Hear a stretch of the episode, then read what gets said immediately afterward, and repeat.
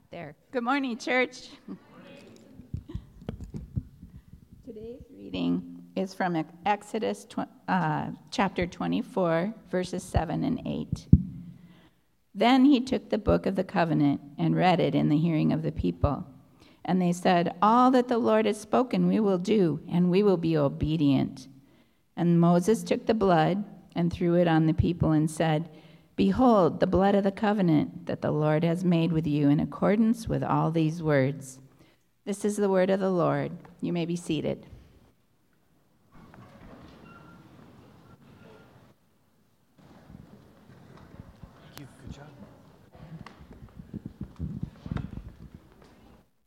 All right. I was a little slow turning my mic on there. That's on me. But uh, yeah, good morning. Great to see y'all here this morning. And um, if the scripture reading there didn't get you excited to wonder where we're headed with this, I don't know what will, right? Throwing blood at each other. Um, actually, God, well, we'll get there. There might be a demonstration involved. I don't know. Um, speaking of blood, though, um, how's that for an intro?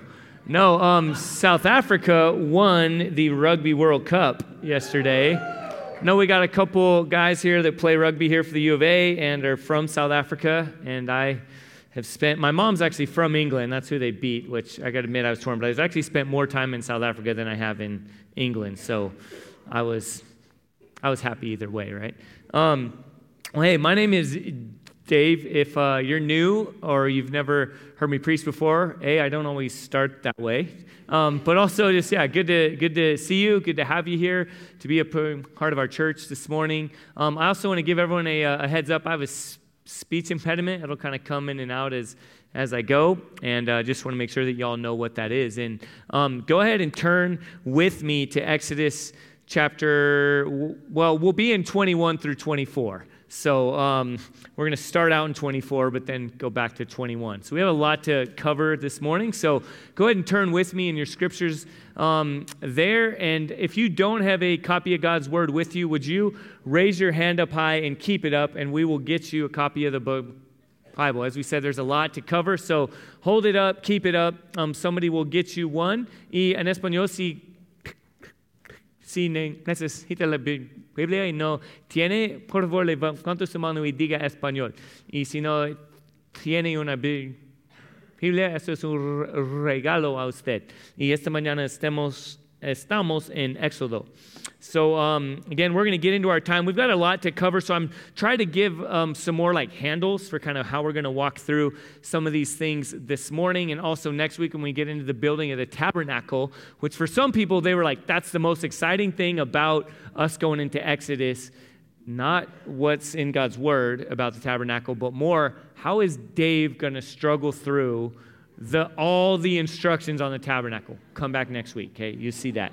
So, um, but this morning, as we continue in the law, okay, I, I want to give us some framework for how we're going to walk through this. And this is the, the big idea is that through the law, God reveals his character, he cares for his people, and he provides a way for faithfulness. All right, so that's um, what you see there. That's how we're going to be walking through it this morning. So let me go ahead and pray for us and ask the Spirit to lead us through our time in, in the Word together. Lord, we, we come before you and we recognize that we need you. Um, we do thank you. There's a lot of good stuff going on, even as um, Joe went through tons of announcements earlier, just a lot of good things, exciting things to be a part of, ways that you're at work, ways that you're, um, again, as he said, reconciling us to you, and then through the good news of Jesus, also reconciling us to each other. And um, as we just sang about, and, and, we know that ultimately you have put an end to death, and we thank you for that. Um, and we also acknowledge, though, that the good news of your kingdom has not come yet in full, where the reality of death is still very much among us. Having been at a memorial service, earlier, and, um, and then just being reminded, even people in our own congregation who we love, who have passed away, and um, we know are with you, and we rejoice, and then we also, though, grieve. Um, again, the, the enemy of life is death. And so, thank you that you are in control. or that you're good. And yet, we also, again, come acknowledging we don't always know how to live in light of the hope we have in you. So, even as we walk through perhaps a seemingly obscure or difficult text that involves someone throwing blood on other people, Lord, we pray that that will, that you will, through our time together in your word, by your Holy Spirit, lead us to the hope we have, the foundational hope we have in Jesus Christ. In his name we pray. Amen. So, as I said, go to 24. That's where we're going to pick right off um, in uh, Exodus chapter 24. In verse 3 is where I'll, I'll start there. So, Moses came and told the people all the words of the Lord and all the rules. And all the people answered with one voice and said, All the words that the Lord has spoken, we will do. And there's a sense of excitement there. There's a sense of motivation, of commitment as the people declare, We'll obey all the rules. Well, how do you feel about rules? Right? How do you feel if someone comes down and says, I've got all the rules? Are you ready? Right? Most of us kind of flinch at that. Most of us are like, ah, I don't know. I don't really know about, you know, rules aren't really my thing. Um, I think in our culture, for most of us, some of us love rules because it makes us better than others, we think. Like as we obey those rules, it kind of puts us, elevates us over. But I also think it's only because we're kind of buying into a greater system, right? But for the most part, we don't like being told what to do. Well, God's rules, his law, as we even began to hear about last week with the Ten Commandments, right? The, the most famous of his r- rules, if you will. There's this sense of um, God, like if we pull those out of context and just look at rules in and of themselves, and even sometimes we read God's word through the lens, we get really disoriented and confused. And then we build a lot of assumptions, and then we even say things like, well, back then, our relationship with God was all about obeying the rules, but rules are horrible, and we all know that. So thankfully, Jesus comes, so we don't have to obey the rules.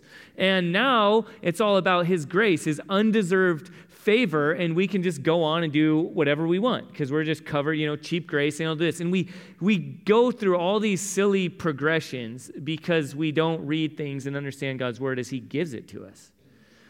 Okay, this when he gives rules to his people, it comes in the context of relationship.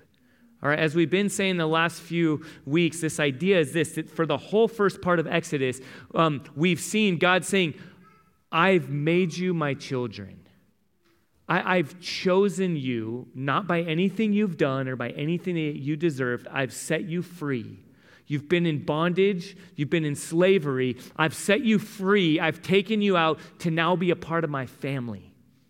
You're my children. I'm your father. And now, beginning last week, this is what it looks like to live as my children. Okay, so something that helped me come to mind with this, um, there was a, a family when I grew up in elementary school. There was a, a family, and I'll, use that term and I'll kind of explain it there, where um, I only knew the kids first. I was in probably third, fourth grade, and they were um, all a part of the foster care system. And, and they were a part of my school sometimes, and then sometimes not. And I did, again, as a kid, I didn't fully understand all this stuff. Well, I got to go over to their house for a sl- sl- sleepover um, one year. And uh, it was for someone's birthday, and we are there. And again, I didn't fully understand how all this was going down, but I remember their house being really fun. And also there being tons of rules. And also the parents being really, really nice right? Again, some of those things are like categorically incompatible, right? Wait, fun, rules, nice. How does this work together? My house was not was tons of fun. Usually not a bunch of rules, especially for me being the youngest, right? Three older brothers. It was chaos. Like whoever got up earliest got to eat all the cereal, and then whoever else was there was like, "Hey, sorry." You know, well, again, as I've gotten older and I look back, so again, the, the home that I would go to, that I became friends with, that I would go to these birthday parties and stuff and become friends with, was um, the parents were foster parents. And there were two boys and one girl who would, who would be there, and they would be a part of our school. And again, we were friends with them. And then I remember through just looking back now, understanding, well, different things would happen in the courts. And one time they were gone for like a whole year, and then all of a sudden they were back. And that's when I became better friends and was over there and was hanging out with them. And I, things like this, we'd be eating around the table, and you had to ask permission before leaving the table even if you were going to go get water, whatever you were g- going to do, whatever it might be. And there were certain ways. And again, this is like a birthday party. We're over there eating, we're having fun. The parents were so nice, so generous. But you had to ask things like, May I please be excused? And then they would ask, Well, what for? And well, I'm going to go do this and I'll be right back. And then something else like, um, Can I please have some more corn? and they'd say like oh well and, and there would it would involve looking around oh well so and so hasn't had any yet so let's let's hold off or let's wait looking back there were things that these parents were doing again incredibly nice incredibly generous but things they were doing even with these rules somehow again at the time i didn't understand it bringing an element of safety of kids that had experienced abandonment that when even leaving the table right, could even subconsciously incite, like, oh man, are they going to come back? Or there was a harsh dis- discussion or an argument. Is this person going to leave? They come back? These parents instilled rules to help build an environment of safety. Okay, to help reveal who they are as caring parents. With asking for more corn or more whatever, there was a sense of listen, there's enough for everyone. We don't all just look out for ourselves here, but we're providing for you. And they were instilling, and then as time went on, I now know a beautiful story. The, the, the girl specifically got reunited with her parents she's now a foster and adoptive parent and just love and celebrate and so much and they built as, as much as we love too this relationship between the birth parents and the foster parents and this in this relationship and this hope and this good news and kind of insert there we are so excited by the way to just be a part of we say we're gospel centered and outward focused we get to be a part of god's work of again bringing hope in such broken systems including the foster care and adoptive and kinship um, realities, especially here in Tucson. Okay, and so that's a picture now. As I was even preparing this, I was thinking back to that. And again, it, it, until this, even, and this was a long time ago, and my memory's weird. So, and and I, uh, looking back as I was preparing for the sermon, I, the Lord just brought that family back to mind, and and we actually got back in touch, and just so cool to see His His goodness. But that like is one of the few times I think back to rules. And again, back then, I, I always thought like really nice, kind of buzzkill. Like, kind of like this, this family, I didn't know how to make sense of it, but now seeing with greater eyes, like that's what it can look like to provide rules. I think that gives some insight into what God's doing. So, two primary things that he does Again, when he gives his law to his people in this context, who have been living as slaves under slavery, and then they're now sent out and they're being formed and shaped as a people who relate with God, relate with one another, relate with themselves, relate with the world around them, God gives his law to again reveal his character and care for his people. Okay, let me, um, uh, say, say, theologian, author D.A. Carson gives us this quote to, to help us understand what someone's doing, revealing their character, specifically God revealing himself through his law. By its very nature, law, or again, think in our context, rules, function to reveal the character of the one giving it. In other words, whether concerning idolatry or the fair treatment of slave girls, specific laws would make a public statement concerning the Lord's character. By its very nature, the law makes God known. Okay, and just again, remember now as we've walked through Exodus, he's revealing himself to his people. He's making himself, this is the kind of God I am.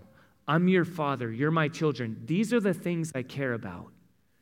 And he's also, through his people, same as his plan is this day, he's revealing himself to the world around. Okay, to everyone, to Egypt, to the Hittites, the Philistines, to all the other nations, God is using Israel to be trophies of his grace, okay, to be, to be a light to the nations. All right, through his relationship with his people, he's revealing who he is. And he uses his law to do that. Again, I, and I don't want to act like I've always known this. Like I admit, throughout this series, God has been reorienting and renewing an appreciation for his law, for his rules. And then he also cares for his people. And now, this is something that um, this is now back to chapter 21, all right? And we're going to blow through these few chapters. And I feel weird saying that about God's word, right? About the Bible here, but there's so much to cover. And at the end of this time right now, walking through this, I will give you some help, okay, some helpful instructions for how to go back and read through God's law. And I encourage us all to do that, okay? Read through the Bible. Don't just take my word for it, our word for it. That's why if you don't have a Bible, I gave you a chance. No, you can still get one, right? We have some out there. We want to get a Bible in your hands. We want everyone to have one. All right, but this, as I walk through right now, the big idea, again, as we look at chapters 21 through 23, are specifically God caring for his people through law. All right, so as we do that, I'm going to just walk through um, a few different examples. I think I have like six examples. And something that we've again said the last couple weeks, and actually Stephen quoted last week, is this sense of God in Exodus here, and Exodus means like departure, right, or journey from. In, in God's, through the Exodus, God's not just taking his people out of Egypt, but then now in this whole next part, he's taking Egypt out of his people.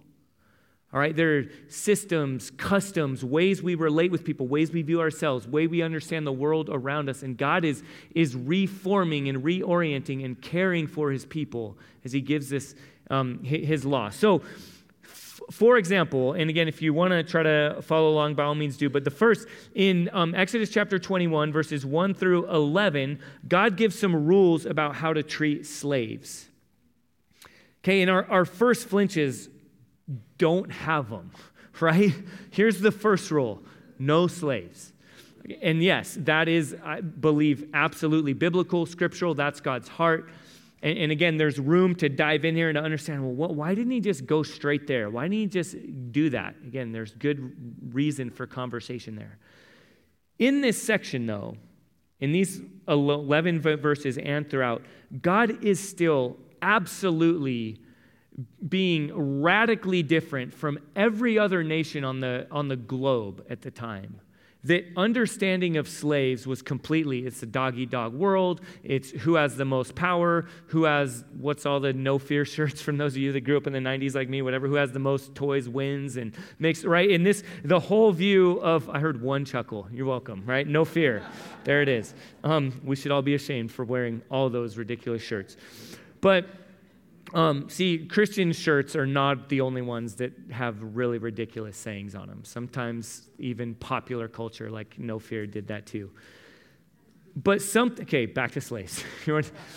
Okay, but what is God doing in this? He actually cares for the most vulnerable, the most marginalized, the most impoverished. That through his instructions here on how to go about living with slaves, and, and we have to understand, even at the very end there of this whole section, right, in verses 10 through 11, God shows his value and his care for his people by keeping families together. And in some cases, we assume that, that slaves would actually want to, in this case, and again, I want, there's more conversation, is slavery good?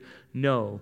But you see here, God says, listen, if someone is a slave and he's been married and has, has um, children and, and wants to stay with his master, then, then let there be a way for that to happen, to stay together. Let there be a way for the family to stay together, for there to be a way of provision for these things to happen. And even further um, up in verse 7, when he talks about um, if someone sells his daughter as a slave, um, he gives rules for how that is to happen. And, and just look at, again, the big idea is God cares for the daughter in this case Culturally, no one would care about their daughters, slave or not. And the fact that God gives rules even for those people who are enslaved and even for young women who are enslaved can reveal something about God's heart for the marginalized, for the vulnerable.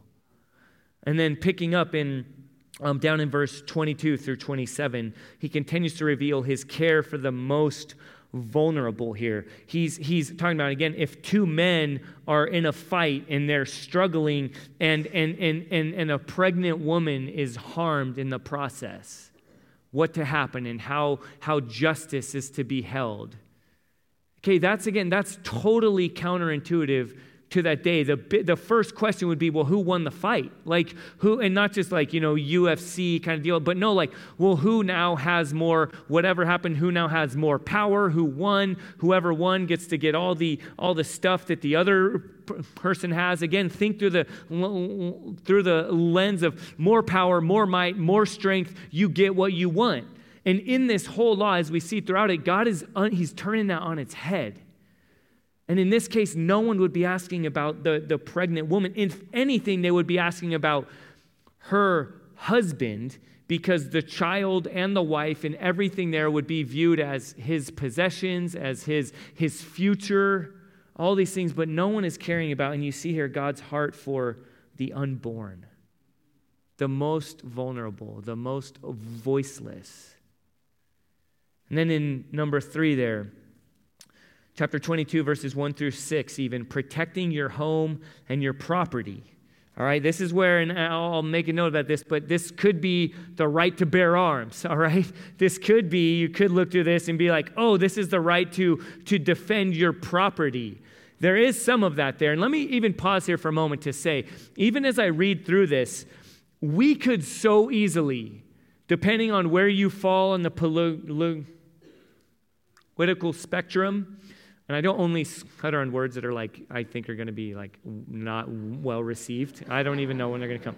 Okay, but on the political spectrum, there I said it, went for it, right? Like wherever you are, red, blue, conservative, you know, hear me, okay? Look at me right now. The kingdom of God blows it all up.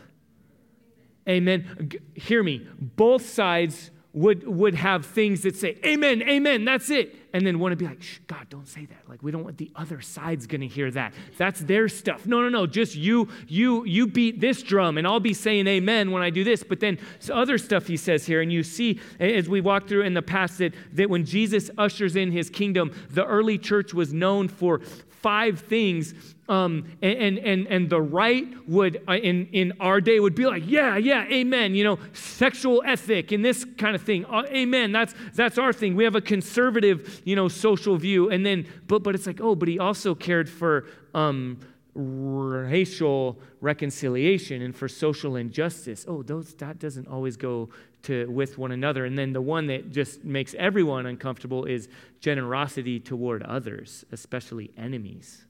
Like, whoa, none of us are all about that, right?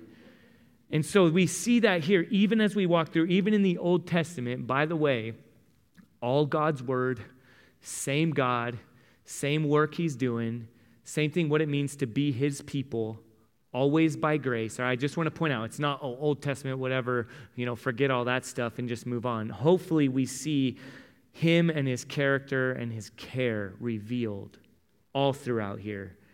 So, in this case, also, I just want to point out there in those verses, verses 1 through 6, in the context of talking about defending your property and if someone breaks in and steals and things like that, in that context, even there, he's looking out for the vulnerable.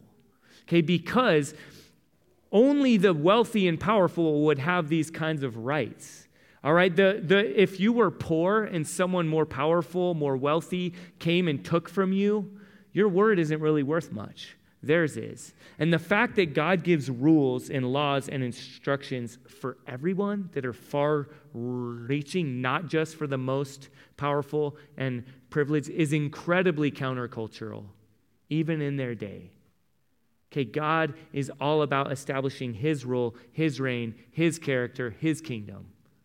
Not just giving us in different parts in, in, you know protecting the powerful or giving us kind of things to again beat our drum on. He says no you you conform to me. Okay god says i'm god you're my people. And as we often say and i want to continue to say we can take comfort in knowing that we're all going to be uncomfortable together if something makes you uncomfortable and then something else makes you say amen, it's probably going to be true over here too, but just reversed. All right? And we all need to just, again, take comfort in knowing that, that God is forming us and shaping us as a people. And just if it's not uncomfortable enough, I'll keep going. Number four, protecting the sojourner or the immigrant. Wait, I thought you talked about the right to bear arms a couple minutes ago. You can't, that can't be compatible. It is. Okay, God has a heart for, again, the most vulnerable. He says, Remember, you were once sojourners. And then this language, I've set you free, I've blessed you in order to be a blessing. It's not all about, but aren't they going to take from us? And they, no. Okay, God's heart, and this isn't going to be the now I'm going to get on my hobby horse and go and beat this stuff. Okay, I just want to bring us before God's word. As He reveals His law, He's revealing His character. He's revealing himself. He's caring for his people. It includes all the things I said before, and it includes protecting the immigrant, the sojourner. Number five, he protects the poor. Okay, this is um, verses chapter 22, verses 25 through 27. As you read there, I think this is things like puts an indictment on us, on our culture today, with like payday loans, payday lending stuff where entire demographics of people are kept in um, lower socioeconomic standing because of injustice. And thousands of years ago, God reveals his law in protecting people, protecting people who are poor, giving a way to, to grow, to, to be set free from financial slavery right? And we think we're so woke and with it today in our culture. No, we don't have things like that. We don't, we don't have slaves. Man, every street corner we have a payday loan center. And it's very similar to this, what he's getting at here in verses 25 through 27 about ways that giving astronomically high interest rates and all these kind of things can, can keep people impoverished, enslaved. Okay, God cares for the poor. And then lastly, and Stephen talked a ton last week about the Sabbath and about God's giving of the Sabbath. And his Sabbath is a good gift, right? Remember that God is God and that we are not, and, and, and rest in him continually. Rest every week, rest on every season, rest. But again, the idea in that day would be like, well, of course, like we're going to sit back on Christmas and we're going to have this huge thing and we're going to we're going to have our family over, we're going to have dinner, but man, if someone forgot the rolls, Walmart better be open, all right, so I can go get them. Okay, that kind of mentality, right? I know I'm a little uncomfortable. I do that almost every year, right? I'm a pretty forgetful person and stuff, but we see here there's a sense of God saying, "No, rest is for everyone." Sabbath rest, even the animals are included. Okay, that God, again, this is this is mind-blowing. No, no, no. Rest, okay, it's a good thing. I finally believe that. Okay, it's rest is good.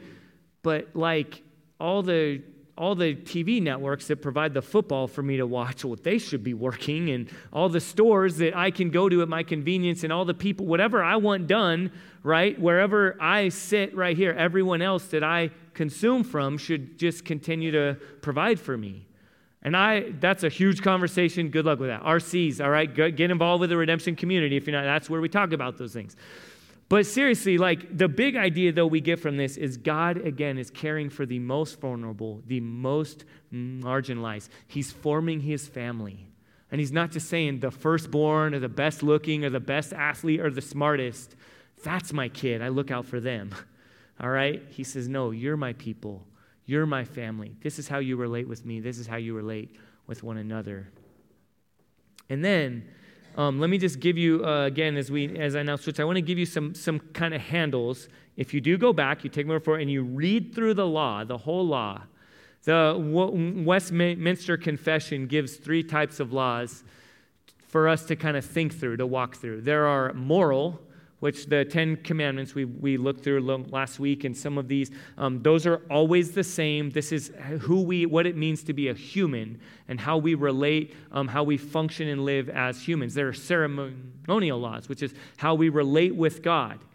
And then there are also civil laws. And that in this context specifically, I'm going to do these things that will make you stand apart from all the other cultures and communities and nations around you. He gives civil laws. And let me just say in all these again Jesus fulfills all of it. Some of it, specifically like civil and ceremonial laws, are no longer necessary, no longer needed, but, but the heart of it we should still dig into and look at oh, how does Jesus make this seemingly weird and obscure ceremonial law? How does he uh, bring that into light? How does, how does my worship grow by understanding this law in its context and how what Jesus has done now gives me full and free access to God? Again, think blood earlier. Okay, how does, how does blood poured out, how does that in this context now relate to my worship, my hands raised when I'm singing on Sunday morning in 2019? And God gives his laws not because he's a buzzkill, not because he wanted some really weird parts of Scripture for us to zone out on. Okay, God gives his, his law because he's, care, he's a caring father. He wants to care for his people and reveal his character. And then in this next section, now in chapter 24, right, God makes a way for covenant faithfulness. He provides a way for his people, for his people to be faithful. People, that's not, not the, that's a Catholic term. It is, means father. Sorry. Um, okay, so, but God provides a way for his people to be faithful. And again, that's a big deal. Okay, if you're in any kind of a relationship, right? You're, I, I, talked earlier. If if that home I mentioned earlier that I went to in elementary school, if that was structured such as, sorry, you didn't um, you didn't you didn't ask for permission before you went and got some water, you're out. You didn't ask for more corn, you just took it, and so and so and so hadn't had it yet. You're done. All right, that that's smothering, that's exhausting, that's terrifying. Okay, and God always, hear me again, even in the Old Testament, when He gives His law, He provides a way for faithfulness, okay, to secure and establish our relationship with Him as our Father and with each other and with Him together corporately as His children. So now, um, as we talk about covenant, okay, that's not a word we throw around a ton, right? We try to here, um, you know, use that within our church. We have membership covenant. We have things like this. Well, Stephen gave a definition of covenant for us last week.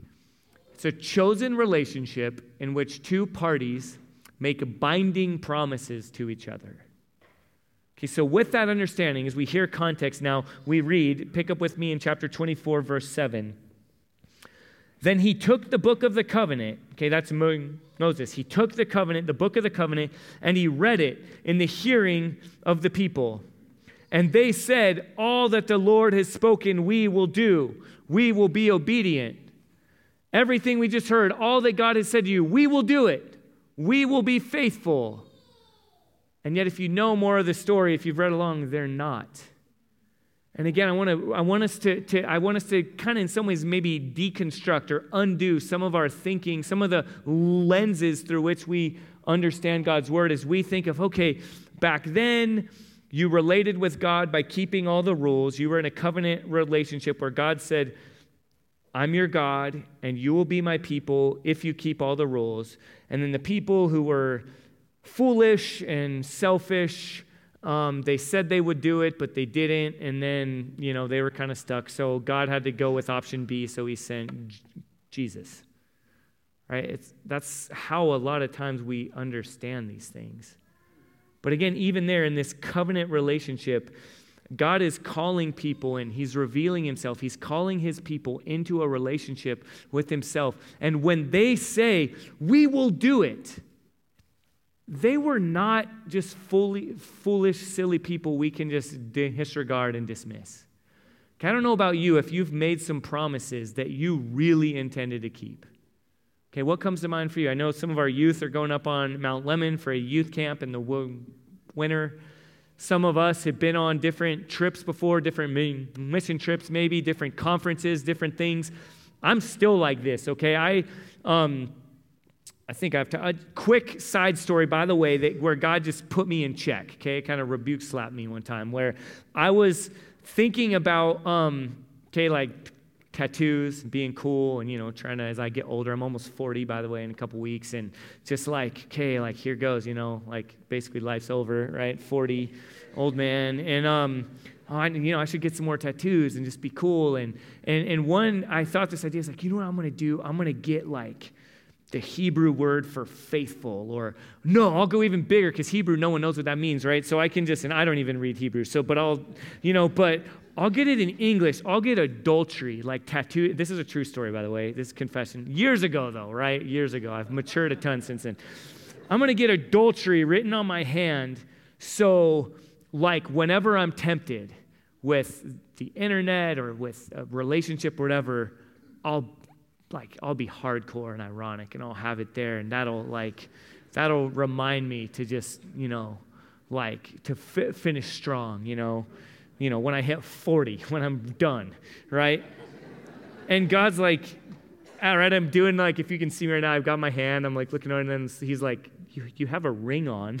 Um, that's supposed to like serve as a reminder and you have a lot of things you know you have a wife in bed like next to you she should remind you like do you need a you know and again in the and it just i say that a to hopefully break down like I can be really dumb and really um, welcome to the, my mind sometimes.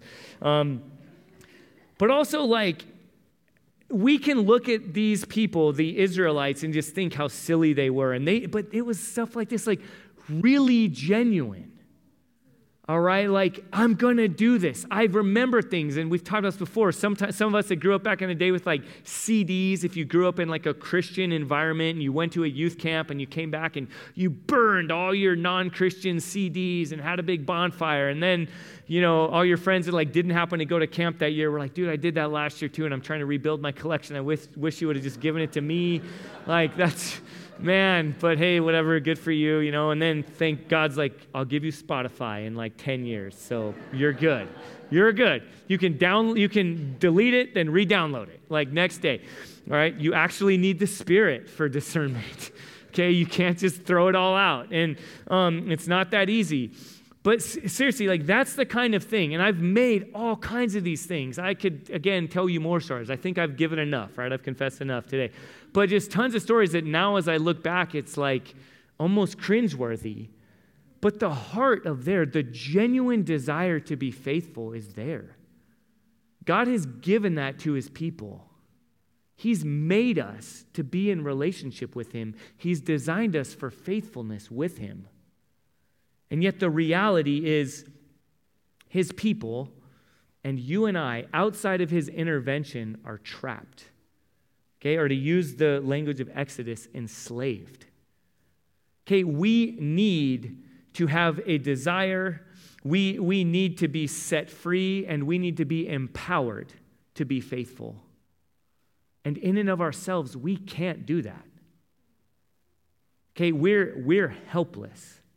Right? And in our day, again, of a lot of us who love rules or are very proficient in our context, we have a lot of self made people. We work hard, we do all these things. We can, we can say that with our mouth. We can say, oh, yeah, yeah, I need God's grace, you know what? But functionally, practically, we believe, like, I got this. Okay, but, but God knows our, our desperate need. And that's why in Jeremiah 31, okay, again, same God but he continues to reveal listen, I'm providing for you. It's always been through my provision, and it always will be through my provision. Here's what I have in store for you. In Jeremiah 31, to his people who have just been really unfaithful. And God reveals his plan to them. He says, Behold, the days are coming, declares the Lord, when I will make a new covenant with the house of Israel and the house of Judah not like the covenant that I made with their fathers on the day when I took them by the hand to bring them out of the land of Egypt, my covenant that they broke, right? We just heard him be like, we'll keep it. Well, we find out, right? Spoon. Spoiler alert, okay? They break it. The one that they broke, though I was their husband, declares the Lord. For this is the covenant that I will make with the house of Israel after those days, declares the Lord. I will put my law within them, and I will write it on their hearts, and I will be their God, and they shall be my people. No longer shall each one teach his neighbor and each his brother, saying, Know the Lord, for they shall all know me, from the least of them to the greatest, declares the Lord. Again, there you see the economy of God's people, of his family. From the least of them to the greatest, declares the Lord. For I will forgive their iniquity, and I will remember their sin no more. Again, God's people always need to be set free and always need to be empowered in order to be faithful. And outside of his intervention, we're hopeless. And again, I want to connect the dots. This has always been the case. In the very beginning, in Genesis chapter 3, when the first covenant, the Adamic covenant, or the, the covenant through Adam that God declares will come, and he gives the pro euangelion, the first gospel, he says, listen, this is what is going to happen. It's still dependent on his faithfulness. Okay, he says that he will raise one up whose heel will be bruised by the serpent, but through that one, the head of the serpent will be crushed. That is the promise of Jesus many, many years from that point. But even then, that first covenant is dependent upon God's intervention, upon God's provision. Okay, the next covenant with Noah, similarly, this is just exciting. Okay, we need to grow to learn these things. The rainbow, right? The sign of God's covenant. And that day is understood as the warrior's bow. Which direction does a rainbow face? Toward the heavens. Okay, this idea where God is saying, if I break my covenant, let I be subject to the warrior's bow. Okay, even then, God is saying, I will provide for you, and if and your only hope is through the, the fulfillment of my word, of my faithfulness, even then, it is dependent upon God's faithfulness. When he makes the covenant with Abraham, again, who passes through the animals that are laying dead? It's God himself. God says, If I don't keep my covenant, if I'm not faithful, may I be as these animals are. Okay, God is saying, listen, your hope, this covenant is contingent upon God's faithfulness. The same is true here in the Mosaic covenant, and then the same is true for you and me today. Our only hope for faithfulness is through God's provision. In order for us to be faithful, we need to be set free and we need to have a power that we don't have in and of ourselves. And yet God provides. In Luke chapter 22, Jesus, which we're about to do, take communion. When Jesus administered the communion table, all right, he broke bread. And then he said this when he had given thanks, he broke it and he gave it to them, saying, This is my body, which is given for you. Do this in remembrance of me. And likewise, the cup, after they had eaten, saying, This cup that is poured out for you is the new covenant in my blood. Okay, we read earlier about this idea of Moses sprinkling blood on the people. Even then, God provided a way that had to be done annually and throughout the year where animals were sacrificed, were killed, and then blood was spread. Okay, that God was providing a way but as we saw in Jeremiah, as we see all throughout, outside of God doing a radical work, we are not in and of ourselves able to be set free, able to be able to have the power, no matter how much we try, no matter how many tattoos we get to remind us, no matter God, we, we are unable to be faithful. And yet God provides. God provides a way, He sets us free. He, he empowers us through His Holy Spirit to be His faithful people. So now, as we close, I want to give us some application points. Okay, we've covered a ton. What do we do with this? Even as we respond, as we come forward and we take communion, what do we do with this stuff? What do we do with God's law, with God's covenant relationship? I want to just ask you a couple questions to consider. First, do you delight over God's rules, over God's laws? All right, I just again want to be straight. When, when you think things like, oh, remain abstinent until I get married, right? Um, handle my finances well, give, be generous, treat my neighbor well, don't tell a lie, don't steal. Do, do we view those things as just a cold, sterile list from a, from a distant, maybe father? Or, or, or, maybe do we understand that in the same way that in the Psalms there's this language of delighting over God's law? Because He's a good Father and He's caring for His children. And He's showing us how, in relationship to Him, we can actually care for one another. And then also, are you trying by your own effort, your own power? Even if we, right, we're Trinitarian, Father, Son, and Holy Spirit, we sing songs by we, but practically, functionally, what would it look like if all throughout the day, all throughout the week, you and I had just at the tip of our tongue, God, I, I need you. Holy Spirit, help me to be faithful right now. Lord, I, I want to share your, I want to share the gospel right now, but I, I, I'm scared.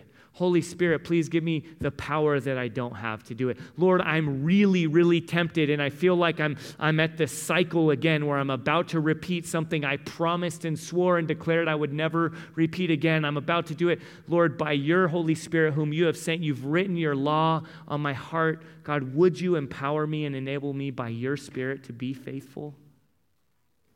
And then lastly, let's consider together what would it look like in your family, your community, your relationships. What would it look like for us to be a set apart people? To reflect good news to the world around us. Because God is a good father and He provides for us, He reveals His character. Okay, he cares for us. He, show, he shows us and calls us how we're to relate with one another. And ultimately, through Jesus, He enables us. He calls us to be faithful through faith in Him. Heavenly Father, we come before you as your children. Lord, we thank you. We declare that you're a good Father. Lord, we're your children. We need you. We're desperate for you. So I do pray that through your Spirit, you would lead us to respond together. Lord, it seems crazy, but would your law even become sweet to us? Lord, would your, your rules become ways we understand you're caring for us? Lord, ways that you're revealing your character, Lord, that you are altogether different from any other, any other God, any other thing that we find our hope in, our, our, our strength, our sense of purpose. Lord, you are good, you are true, and you call us your children. So, Lord, I pray now that we would respond together to the good news of Jesus. In his name we pray. Amen.